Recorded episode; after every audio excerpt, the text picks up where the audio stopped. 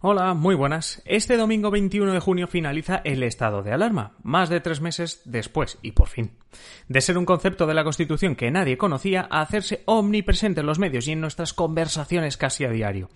¿Sabíais, eso sí, que cuando se discutía la Constitución se pidió que no se incluyese? Hoy os cuento más sobre el día que casi desaparece o que casi deja de estar el estado de alarma en la Constitución española. Bienvenidos a un nuevo episodio de Simple Política.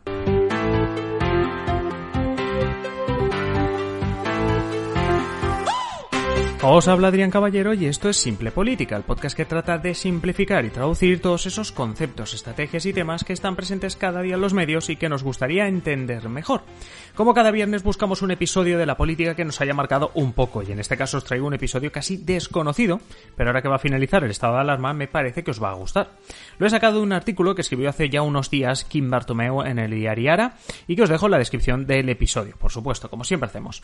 Ya sabéis que en 1978 se redactaba la Constitución española entre representantes de los diferentes partidos políticos de la época.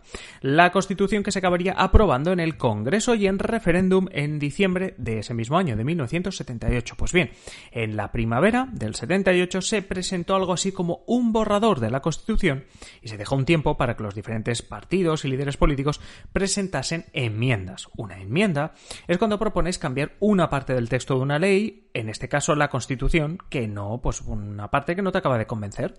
Bueno, pues en abril de 1978 se habían presentado 3.000 enmiendas de todo tipo, detalles a corregir, enmiendas totales, un poco de todo. Una de esas enmiendas podría haber cambiado todo este confinamiento y cómo se ha gestionado la pandemia en España. La presentó y defendió el 8 de junio de 1978 el diputado catalán Jordi Soler Tura, uno de esos que llamaron padres de la Constitución, Pertenecía al PSUC, el Partido Comunista Catalanista, aunque con el tiempo Soletura acabaría en el PSC, la rama catalana del PSOE.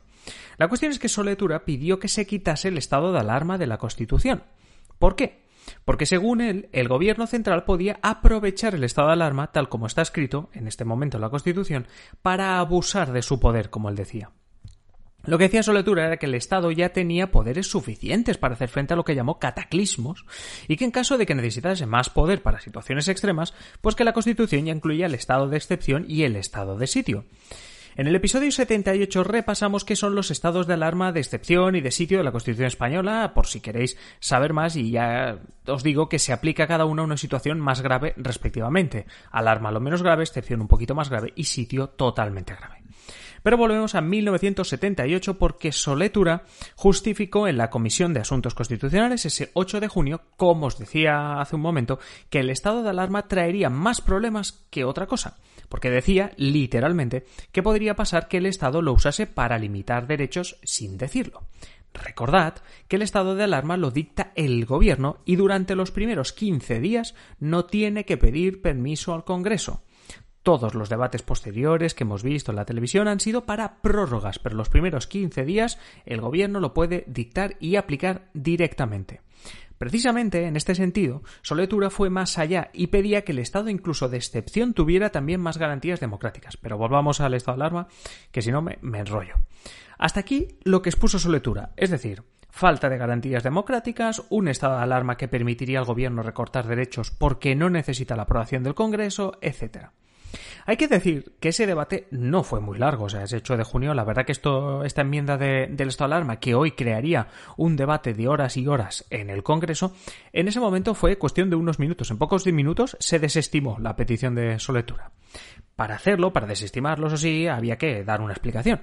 Y bueno, pues el gobierno en ese momento de UCD, de Unión de Centro Democrático, defendió su postura y por qué debía incluirse el estado de alarma.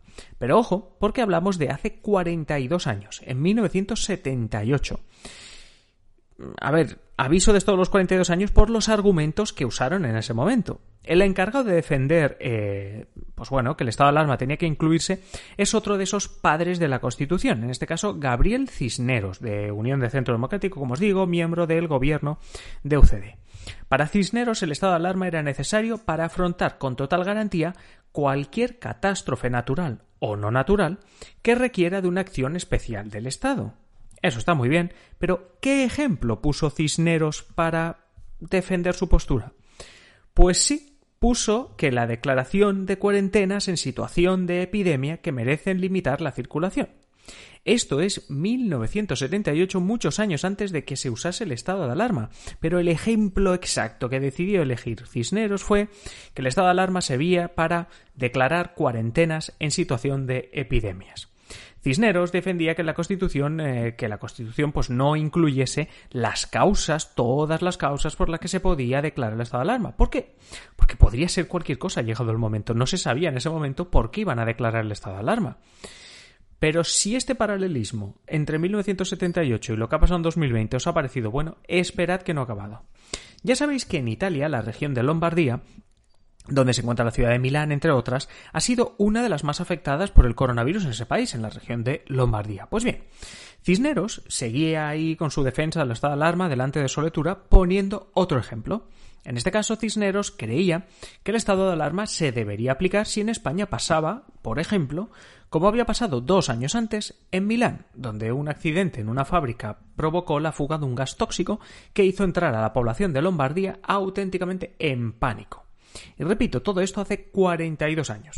El estado de alarma finalmente se quedó en la Constitución y es así como Pedro Sánchez pudo decretar ese estado de alarma en el confinamiento eh, del pasado 14 de marzo y, bueno, un confinamiento, un estado de alarma que termina este 21 de junio. Y bueno, pues eso, hablando de estado de alarma, también os dejo una pregunta que seguro sabéis responder si habéis escuchado episodios anteriores sobre el estado de alarma. Antes del coronavirus, el estado de alarma en España solo se había activado una vez. ¿Os acordáis de por qué? Podéis dejar vuestras ideas en los comentarios de este episodio en ebooks o en el hashtag Simple Política en Twitter. Y ya sabéis que, como siempre, os voy a pedir que os suscribáis a Simple Políticas en Spotify, en ebooks, en Apple Podcasts, en Google Podcasts, donde sea, ahí vamos a estar y que me sigáis enviando, como hasta ahora, mensajes en adriancaballero.net barra contactar. Ya sabéis que tenéis un enlace directamente en la descripción del episodio. Y nada más, seguid compartiendo este podcast en vuestras redes sociales y nos encontramos ya en el siguiente episodio. Un saludo y que tengáis feliz día.